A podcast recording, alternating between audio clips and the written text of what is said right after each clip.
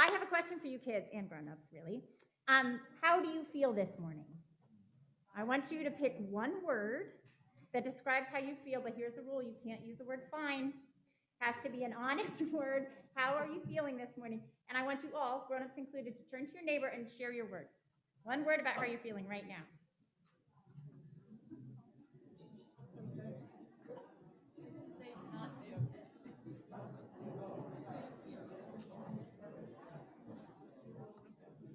Okay, same with you kids at home. Make sure you share your words with your parents.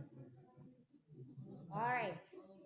I want to show you some pictures this morning, and these should be on our Zoom slideshow as well, um, of people who are feeling different things. And I want to see if you can guess what they're feeling. So, kids who are here, I want you to give me words that you tell me what you think the feeling is.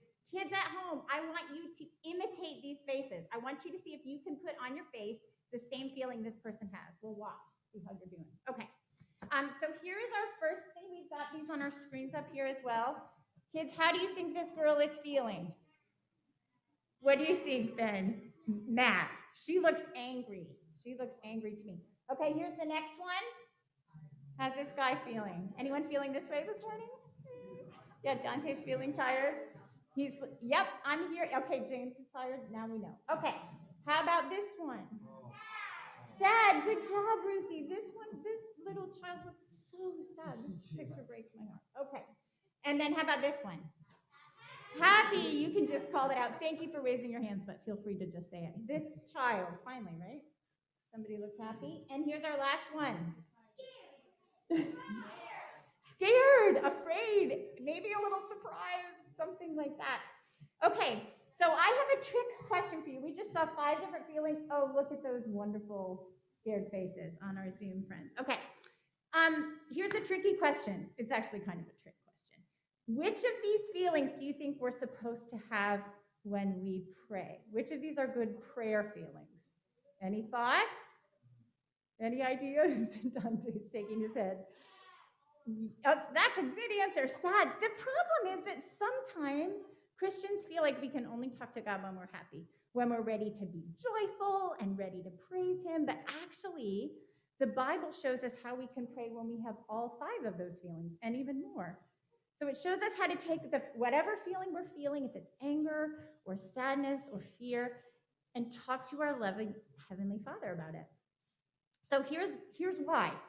Because that helps us connect what's really honestly true in our hearts with what is really honestly true about God. Can you take your fingers and do that with me?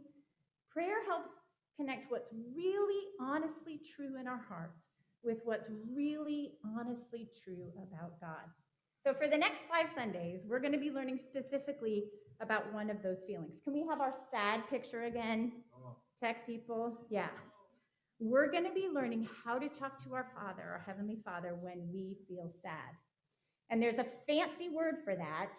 Repeat after me, kiddos. It's called lament. Can you say that?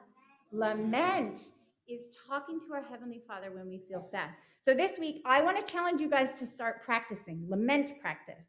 And the next time you feel sad about something, find a spot to sit down and talk out loud to God about your sadness.